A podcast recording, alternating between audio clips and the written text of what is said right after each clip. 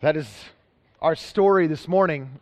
Um, am, I, am I on? Check, check. Here we go. That is our story this morning that we've all walked into this place, right? Uh, some of us have come stumbling in. Um, some of us have come in just ready to receive from God. But the, the story is, is that this is our story. And I hope that, that we just get to um, experience exactly what we just sung about, is that we just get to see Jesus for who he is. We're able to remember who Jesus has been for us. We're able to celebrate who he is for us today. And if you come walking into this place and you have no idea, idea who Jesus is, or if you're wrestling with Jesus is, I hope you leave today understanding a little bit more about who this amazing God is that has come from heaven to rescue and to redeem. So that is our, our story this morning. So that's what I hope that, that we experience as we just continue to move forward. Uh, as Matt was saying earlier during our announcement time, is that this morning is a special morning. This morning is, is centering on baptisms. Not only are we going to talk about baptism, we're also going to experience baptisms. Three people are going to come up and get to um, be dunked in the tank. It is an exciting morning for us as we just get to, to experience that with them. So if you want to think about this morning uh, as um, th- so that the sermon time has like part one and part two. That's kind of how I'm approaching it. Is uh, is let's just unpack this a little bit, and then we'll walk right on in to just celebrate uh, what, what Jesus is doing in the life of, of three people within inside of our church. Uh, as we just kind of dive into this conversation, I, I, I want to talk about this for a second. Every single one of us in this room, we all have monumental moments in our lives. Things have happened to us that shape who we are today. Some of them may be negative. And um, as, as Matt was praying earlier, some of those things shape who we are today, and what we do with them and how we find healing shape who we are today but also there are, are other things that maybe happened on the playground whenever you were in, uh, in, in kindergarten, or something that happened whenever you were in high school or in college, or even in your adult life that you've made choices or that things have happened to you that have shaped you in a positive way. We all have these monumental moments.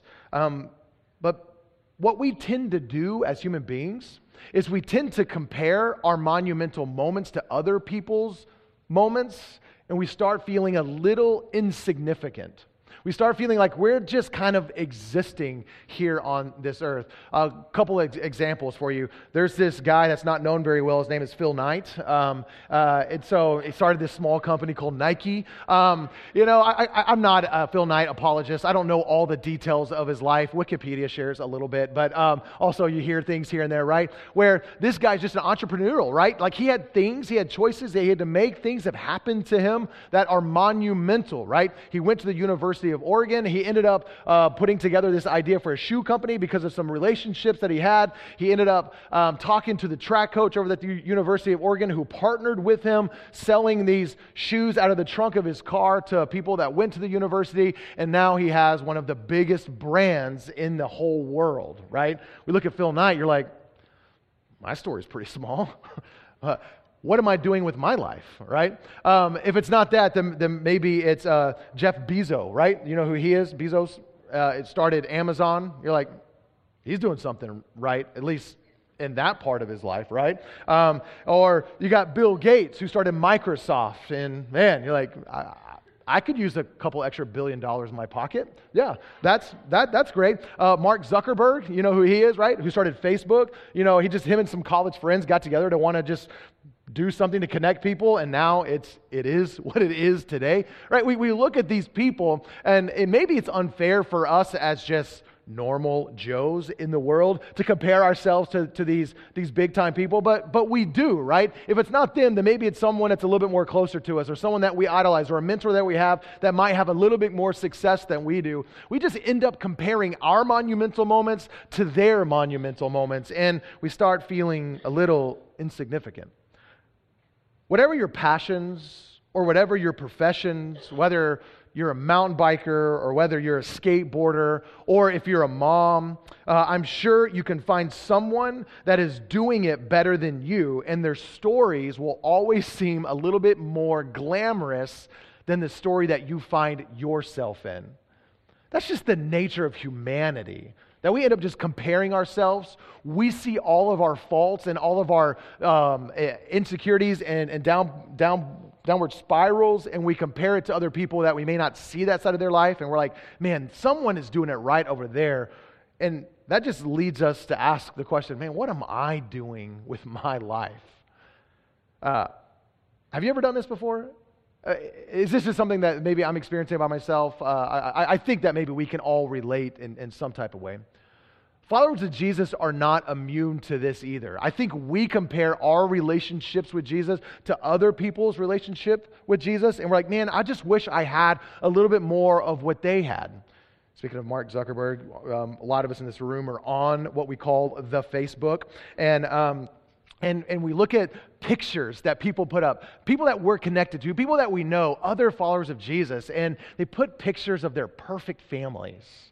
You know what I'm talking about? Especially around Christmas time. You know, people love putting their pictures up. You know, all of these vacations that people do. And it seems like to me, every picture that I see of other families, mom and dad look great. Not only do mom and dad look great, the kids, their hair is combed and it actually looked like those kids took baths. You know what I'm talking about? And you're looking at, at these stories and you're just like, you're like, man, I, look at, at my kids. Why do my kids look homeless all the time? Uh, I mean, this is not my kids. I'm just saying generally we may feel this way, right? It's nothing uh, directed toward, towards my family at all. I'm just some of us may feel this way at some point. Has my kid had a bath this week? I'm not sure. Um, I'm going to get in trouble if I keep going, so I'm not. Um, if it's not that, then maybe you're on Instagram. Again, just a social media platform where lots of pictures are thrown up, and you see followers of Jesus at coffee shops uh, with this perfect coffee and their Bible open, and you're like, man, that person is on fire for Jesus. I don't know why we make that jump, but, but we automatically do, right? Uh, and then you start thinking about your morning, you're like, dang, I hit snooze 10 times. Uh, what am I doing with my life? um, if it's not that, then um, we, we may see people like Shaylee Padilla. Um, you guys know Shaylee Padilla? She's someone who goes to this church. I'm not going to point her out. She likes to point herself out, and I'll allow her to do that in her own due time. I knew it. I knew it. Thanks, sir. I didn't. You just did it. That was great. Uh, but people like Shaylee, you know, she's involved in her hands in so many different areas. She just finds herself um, uh, just helping out in so many different ways. And you, you, you, look at your life and you look at hers, and, and you're easily just to be like, man, what am I doing with my time? I just feel like I am just wasting it all, right? Um, some of us even compare our own Jesus stories or our own salvation stories. For some of us in this room, we've grown up in the church. And we don't have this like great miracle that happened where we went from going this direction to that direction, and you're like, man, I just wish my story was a little bit more glamorous. I think I missed out maybe I should start doing heroin or something, you know, and then God can heal me from that, and I can just tell people. Um, I, I, I, joke in a way, but I have this friend uh, from college. Uh, her, her name was Amber, and um, she was telling us a story, and it was the funniest thing. First of all, she's a great storyteller, so I wish she was here to be able to tell it, but I'll, I'll try to encapsulate it. So she grew up a pastor's kid, um, and so she, just normal story where she grew up in the church, uh, probably couldn't pinpoint the time where she gave her life to Jesus, but it's always just kind of grown up loving Jesus. Um, and then she ended up being baptized and she's doing all of these things, you know, just living life normally. She goes to college and she's hearing other people's stories. So, people from college, she went to a college in a different town where my wife and I went, and no one knew her. So, she went on this mission trip where no one knew her, and people were sharing their testimonies. And she confessed this later, which makes her pretty miraculous in my mind. She lied whenever she was giving her testimony. And she started going off on how she was addicted to drugs in high school. And she was an alcoholic, and God redeemed her, and she gave her life to Jesus, and Jesus changed it all. And I said, Girl, you're the worst of all sinners. Like being able to lie about your testimony. She's like, I know. I, I don't know why I did it. I just feel like I needed to make my story a little bit better because I just felt kind of boring. Again, it's an extreme. But I think in some ways we, we tend to do this in our, in our lives, this comparison game. We start downplaying our monumental moments. The, these moments that we have in our life, they, they shake us, shape us. Focusing specifically on our relationship with Jesus, I think we may have a tendency to downplay, to ignore, or to sometimes to even just forget because life happens and we forget about these monumental moments. What I want us to see and experience this morning is that God He wants to use these moments to remind you who He is, that He is there, and that He is never going to leave you no matter what you're walking through. God wants us to remember, based on our experiences with Him, He wants us to remember who He is. I love a story in um, Joshua chapter 4 and 5. I'm sorry, 3 and 4. Joshua 3 and 4. Um, so the story goes where uh, in, in Deuteronomy, the book right before it, we're able to see Moses, who led the Israelites in the wilderness for 40 years. Lots of life happened within inside that 40 years. Lots of parts of that story uh, that aren't relevant to, to why I'm sharing this. But so Moses dies. He's not going into the promised land where Israel is about to go into their promised land that God promised them. He is now dead, and Joshua takes over. And um, there are Israelites who are encamped on the east side of the Jordan River. If you know your geography, that's the wrong side of the Jordan River of where the promised land is. God wanted to prove to Joshua that I am with you just like I, am, I was with Moses. And he was going to do something pretty great. Imagine this 2.5 million people, roundabout, give or take one or two. Um, 2.5 million people are encamped on the east side of the Jordan River, the wrong side of the Jordan River. And how are they going to get into the promised land? That's a long river. I can't remember exactly how many miles it is, but then there is um, the Sea of Galilee and um, there is the Dead Sea at each ends. It's not easy to just get around. God had a plan. God had a pretty amazing plan. As the Ark of the Covenant led the people, what God told Joshua to do is to have one person from every tribe. Remember, there's 12 tribes of Israel. One person from every tribe to um, get onto the Ark of the Covenant. They're not sitting on it because then they would die. But that's, that's not part of the story. Um, they, they were all holding the poles, and they were all going to march the Ark of the Covenant across the Jordan River. And the story is shared in Joshua chapter 3 that as the, um, the people with the Ark of the Covenant took steps into the water, that God stopped the water from flowing. And the next step they took, the water stopped flowing. Just like the Red Sea, the Israelites were to cross through the river Jordan into the promised land. Here's what I want you to know about this story that's an amazing story as is. But here's what I want you to get. As they crossed through the Jordan River, God told Joshua to tell the people of Israel have one person from every tribe pick up a giant stone from inside the Jordan River, carry it on their shoulders until you get to the other side. When you get to the other side and you get to the place where you're going to encamp tonight, I want you to take those stones that came, again, from inside the dry river in which they're crossing. Then they, he said, I want you to stack them up on top of each other so that it may be a physical memorial to what I just did for your nation.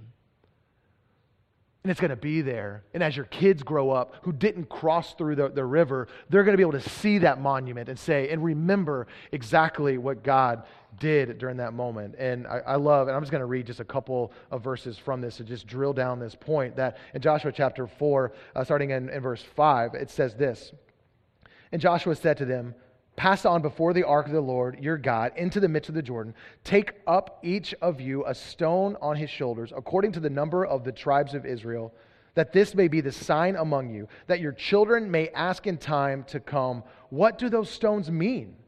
Then you shall tell them that the waters of the Jordan were cut off before the ark of the covenant of the Lord. When it passed over to the Jordan, the waters uh, of the Jordan were cut off so that these stones shall be to the people of Israel a memorial forever. God is, it seems like He's always driving the nation of Israel to remember.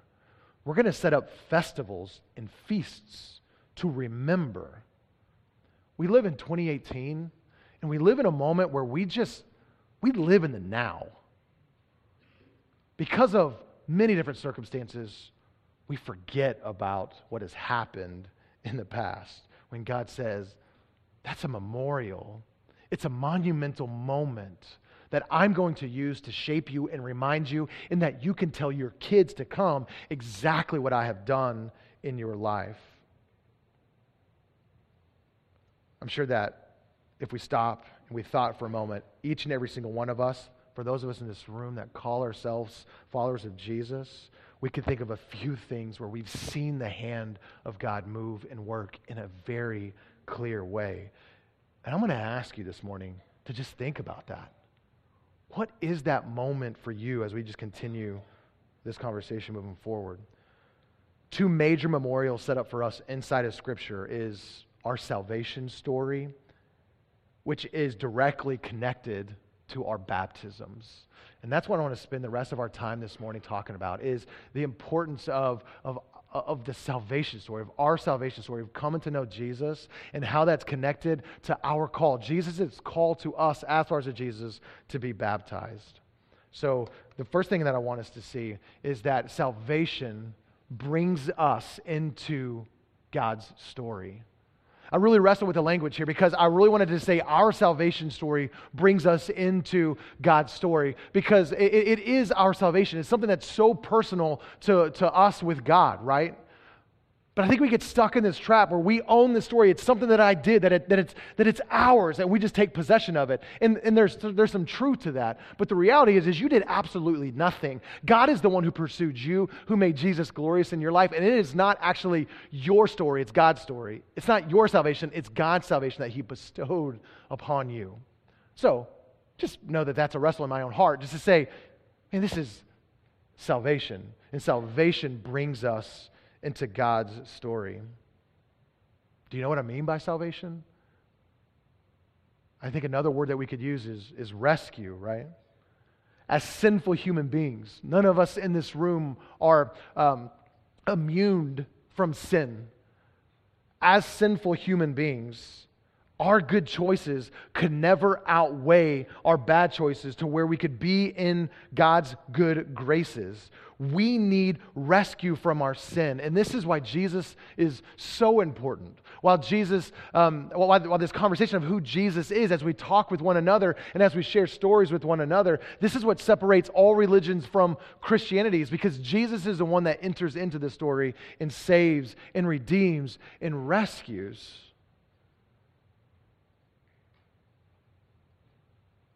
Some of this may, this thought and idea may just be something that we've, we know and we know really well.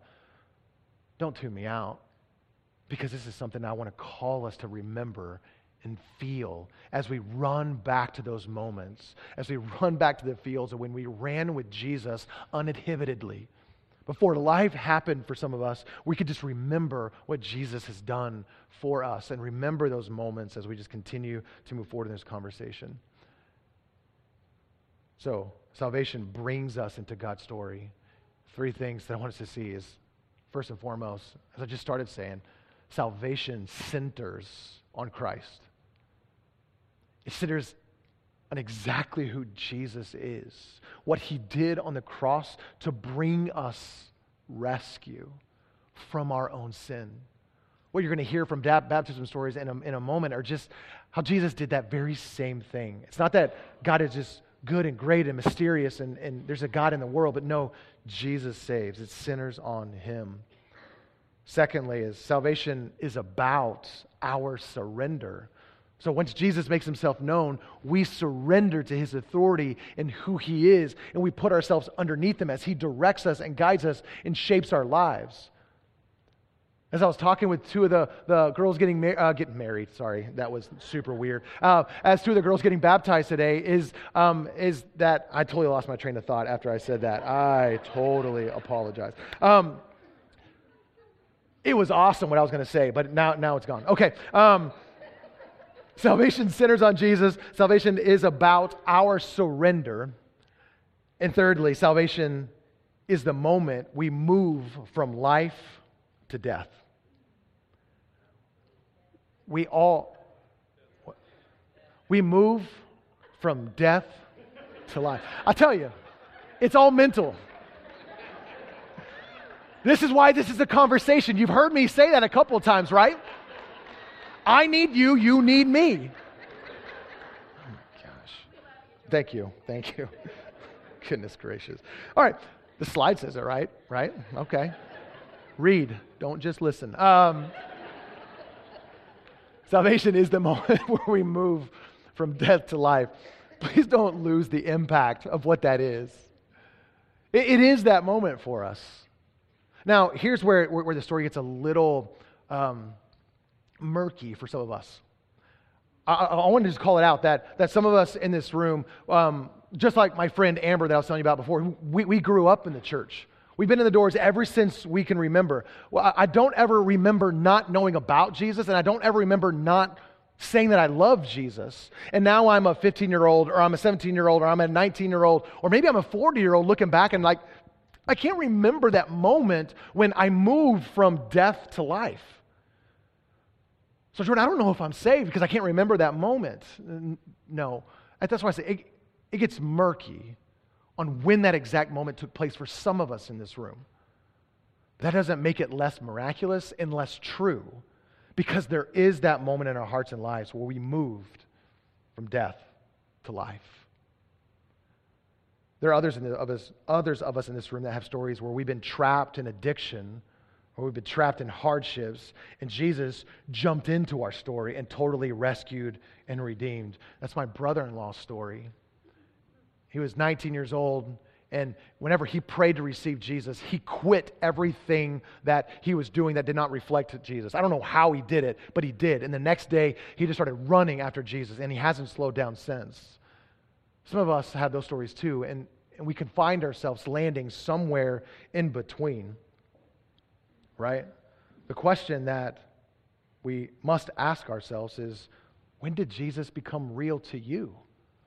I was that kid that grew up in the church. And I think I was genuinely saved early on. I think I moved from death to life early on in my life. I, I can't remember that exact moment, but, but I, I, really genuinely believe that Jesus saved me. But it wasn't until I was in college that, man, Jesus became really real to me. When did it happen?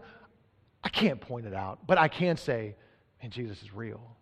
So that's a question I want us to think about is when did Jesus become real to you? Let's not minimize our salvation story because our salvation story is the greatest miracle that we could ever experience in our lives. That hits some of us differently because some of us are walking through cancer that is about and has the potential to take our lives. And you're like, right now, Jordan, I want that to be the greatest miracle is that I get more time on this earth. And I am absolutely praying for that very same thing. But beyond, that is nothing in comparison to Jesus moving us from death to life. I love Jesus' interactions with his disciples. There's a story in Luke chapter 10 where Jesus is sending out 72 disciples. So other people started following him, not just his 12, and he sent them out. And he said, All authority, I am I'm giving you all authority to not just preach and proclaim, but to heal and to cast out demons. And he gives them really specific instructions. And it's really cool to see what the disciples experience in those moments. And they get excited to experience what Jesus had for them in those moments. People did get healed because of their prayer life. And people did um, experience, or they did experience demons fleeing whenever they said, in the name of Jesus, flee. But when they came back to Jesus, they were so excited and so happy to say, even the demons listen to us, Jesus. Can't you believe it? First of all, he's like, yeah, I can't believe it because I gave you that authority, but that's not part of the story. Um, but what he says to them is so telling, and it's something for us to be challenged and encouraged with is Luke chapter 10, verses 17. It says, that 72 returned with joy, saying, Lord, Lord, even the demons are subject to us in your name. And he, Jesus said to them, I saw Satan fall like lightning from heaven. Behold, I have given you authority to tread on serpents and scorpions and over all the power of the enemies, and nothing shall hurt you. Verse 20. Nevertheless, do not rejoice in this, that the spirits are subject to you, but rejoice that your names are written in heaven, in the Lamb's book of life. This is our first giant memorial that God wants us to never forget. God spoke, you responded, and no miracle that you could ever experience will ever trump that experience. Okay, moving on, moving forward. After salvation, Jesus calls us to follow him in baptism. As we move into this part of the sermon this morning, I do acknowledge that for a few of us in this room, the conversation of baptism can be a very sensitive subject for us. Maybe you grew up in a tradition where your parents baptized you as an infant. And that's not, um, we're not going to um, downplay the importance of that at all. Looking into Scripture, I want us to see what the New Testament is pointing us towards. But I do realize the sensitivity of this conversation for some of us in this room. For others of us, um, we've gotten, um, we haven't given it much thought. Again, the church has been something you've always been a part of, and, and you don't, can't remember your salvation story, and you're just, you've been coming for years and years and years and years. And yes, I know that I'm a follower of Jesus. Yes, I see baptisms, but maybe you've never really thought to yourself, this is something that Jesus is calling me to do. So I want us to look at it from that angle as well.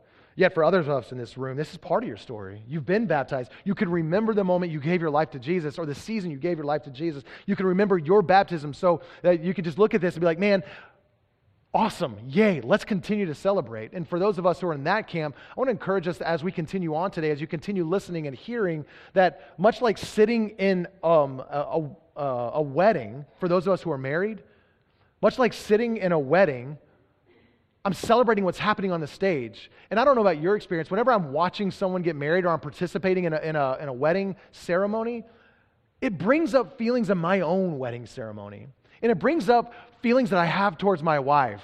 And I'm able to identify with what's going on the stage, even though I'm not the one getting married. Now, I, I want us to be able to walk there together today as we just continue to unpack the importance of baptism. I think there's something in this conversation for every single one of us as we just continue to move forward. So, as we do, let's just unpack this. As the New Testament uses the word baptism, it simply means to plunge, to dip, to immerse. That's the New Testament understanding of baptism. Every example we have in the New Testament, it entails something, uh, it, it entails someone being fully immersed in water after their salvation experience. So, three things I want us to walk through uh, in the time we have remaining. First is this: is that we know baptism has nothing to do with bringing you salvation. There are um, there are uh, traditions out there that, that will say this. So, the Roman Catholic tradition attaches salvation to baptism. And there are other um, evangelical, you can call them evangelical camps that, that may say the, the same thing. But that is not what Scripture points to at all. So I can say with confidence, as we read Scripture, we can look into it and say, we know that baptism has nothing to do with bringing salvation. Romans 10 9 says, If you confess with your mouth that Jesus is, is Lord and believe in your heart that God raised him from the dead, you will be saved. It has nothing to do with any kind of act that we do to solidify it. It is just a, a belief and a surrender to the authority of Jesus Christ. That's where salvation happens and begins. Also in Ephesians 2 8 and 9, it says, For grace we have been saved through faith, and it is not of your own doing, but is the gift of God, not as a result of works, so that no man can boast. There's nothing we can do, we can physically do to say, God, look at me, I'm good enough now, right? Not even baptism. So it has absolutely nothing to do about bringing salvation. But I want to spend a little bit more time on the second and third idea. Baptism is something all followers of Jesus are called to. It, it's a moment that God wants to use to say, Look, I've spoken to you. This is a very personal thing between you and God as you surrender to His authority and we're able to see inside of Scripture, which we're going to open up a couple passages in a second, and to see, look at how the community celebrates what God is doing in individuals' lives. So it's an amazing and good practice for you to be a part of a community of followers of Jesus and for you to be able to stand up and before that community and say, look at what Jesus has done. And again, a lot like a, a, a, wedding ceremony, we as a congregation are able to come around and say, oh my gosh, I celebrate and I clap and I rejoice with what God's doing in your life because it reminds me of what God has done in my life. We get to see the Spirit moving as we do that. Let's look at Acts chapter 2. Acts chapter 2, um, we see Peter giving a giant um, sermon, and many people are responding to the sermon, giving their lives to Jesus. And uh, Acts chapter 2, verses 37 and 38 says, Now when they heard this, they were cut to the heart. So these are the people listening to Peter's sermon. When they heard this, they were cut to the heart. And they said to Peter and the rest of the apostles, Brothers, what shall we do? Not to bring salvation, but how shall we respond to this? What must we do? And Peter said to them, Repent and be baptized, every single one of you, in the name of Jesus Christ for the forgiveness of your sins, and you will receive the gift of the Holy Spirit. As a response of what Jesus has done in us inwardly, we must just follow him. As we look at Jesus' example of what he has done, we follow him in that very same thing. Secondly, I want us to see Matthew 28, which is the Great Commission you may be familiar with. Matthew 28, verse 19. Jesus' call for us, as far as Jesus, is to go. Go into your homes, go into your workplaces, go into your neighborhoods, go into your city, go into your world. Every single one of us that call ourselves followers of Jesus, go and make disciples baptizing them in the name of the Father, the Son, and the Holy Spirit. Jesus is calling us to follow him in baptism. And lastly, and probably what I would put as most importantly for us to be able to see why. Why is this important? Baptism is a symbolic act. First, baptism is symbolizing the death of our sin nature. Let's flip over to Romans chapter 6.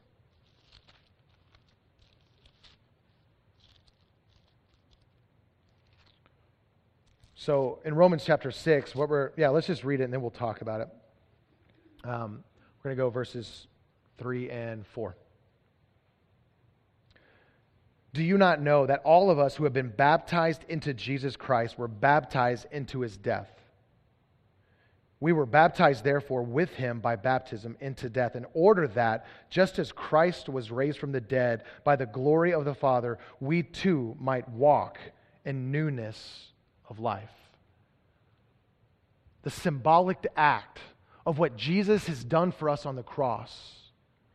As Jesus crossed over from life to death his blood bled out. His heart beat no more. And he did it as an innocent man, a sinless man, with every single one of us as sinners on his mind. He went to this place of death and he chose to do it with joy in his heart. Doesn't mean it was easy, but he did it with joy in his heart and he was buried in the tomb. And we know that he was raised to life three days later. That is the gospel story that we find ourselves entering into. And this symbolic act of baptism is just that. It's a symbolizing of our death. We're dying to our sin nature. As Jesus went into the grave, we go under the water. And then, whenever we come up out of the water, we are raised to the newness of life, re- symbolizing exactly what Jesus has done. It's a symbol, it doesn't bring salvation. It is something that just shows what Jesus has already done in our hearts for us to be able to do and celebrate together as a group of followers of Jesus. Secondly, it symbolizes being washed and cleaned from our sin. Going back to Acts chapter 22, we can see that there. Acts 22, let's just look at verse 16. And now, why do you wait? Rise and be baptized and wash your sins away, calling on his name. Rise and be baptized and wash away your sins, calling on his name. Again, we can read that out of context. We could take that right out of what's happening in Acts, and we can say, look, it's all about salvation. You can't be saved unless you're baptized. There's something so much more. It's very symbolic. Again, as we're standing in the tank, notice as, um, as people are being baptized today that they're standing in the tank and they're dry. It represents our sin nature. We are unclean. But then we go under the water and we come up washed clean from our sins. Is there something special about this water? Is it holy? Does it actually physically do something in us or to us? Absolutely not. That came from the city of Hillsboro. Better than coming from Texas, I guarantee that. But anyway, we won't get into that. if you lived here your whole life, you don't know what drinking water can be like. Um, there's nothing special about that water, but the reality is it's a symbol of us dying to Christ, of being washed from our sins as we're coming up out of the water. This is our giant second memorial that God wants us to look back at and remember. I'll just close with my story. Jordan's story of my baptism and what God has done with it. Maybe it'll hopefully mean something to you. I remember being at my great grandmother's funeral. Again, growing up in the church, I knew about Jesus. I went to Sunday school. Like, praise God that my parents led me in that way. But that was the first time death became real as I was at my great grandmother's funeral. First time I probably ever saw a, a body that didn't have life in it.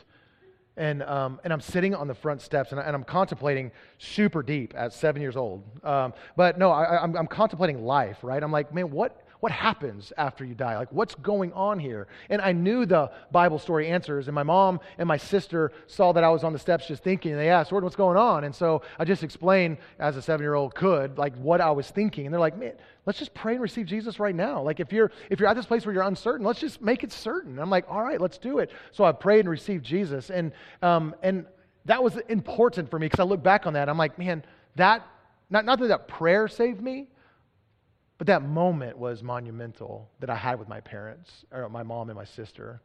And two weeks later, we were back at my home church and um, told our pastor, met with them. Uh, I was baptized, and it, it was a very, uh, it was a moment that I remember a, with a lot of details even today.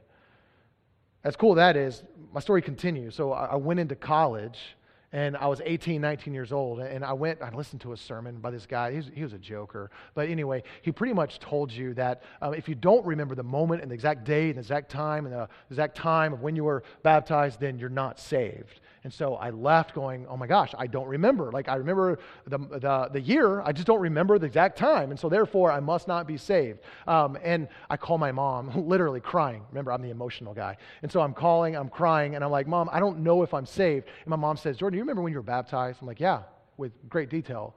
She goes, yeah, you're saved. And it was like a light bulb went off.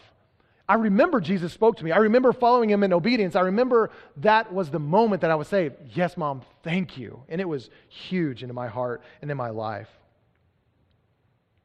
I just end with this. Have, have you followed Jesus? Have you given your heart and life to Jesus? Have you made that first monumental step to say, I want to surrender to his authority? If so, have you followed Jesus in baptism? Um, Allow the Holy Spirit to remind you, if you have done this, allow the Holy Spirit to remind you what a significant day that was for you, especially as we celebrate in just the next few moments. If not, why haven't you done this? It's a good question to ask. It's good to just continue the conversation right after service. As Matt said during our announcements, we're having a class where we're just talking about baptism a little bit more uh, in a conversational style. We're able to ask questions and find out exactly what we mean. If there's questions in your heart and in your mind about this, find out more. Jump into this class and join the conversation. As we move forward, I do want to invite those who are being baptized up on the stage. And so, uh, you and your families, go ahead and come on up this way. And as they're, they're coming up, what I want to do is just let you know a little bit about um, who's coming up here. So, we have Mike Jett, who um, obviously is in the shorts. He's not going to be baptized in his suit. Um, so, he's, uh, Mike's being baptized today, and he's joined with two uh, friends who have been huge in his story of coming to know Jesus. And so um, they're up here to just join him today. And we have uh, Haley and Melody Jared, who and their parents are here as well to just support them. Uh, and so um, their dad is going to be baptizing them. Mom's going to help out um, Melody a little bit. She's, she's, a, she's, she's a little nervous. So we, we just get to give them encouragement with smiles. Can everyone smile?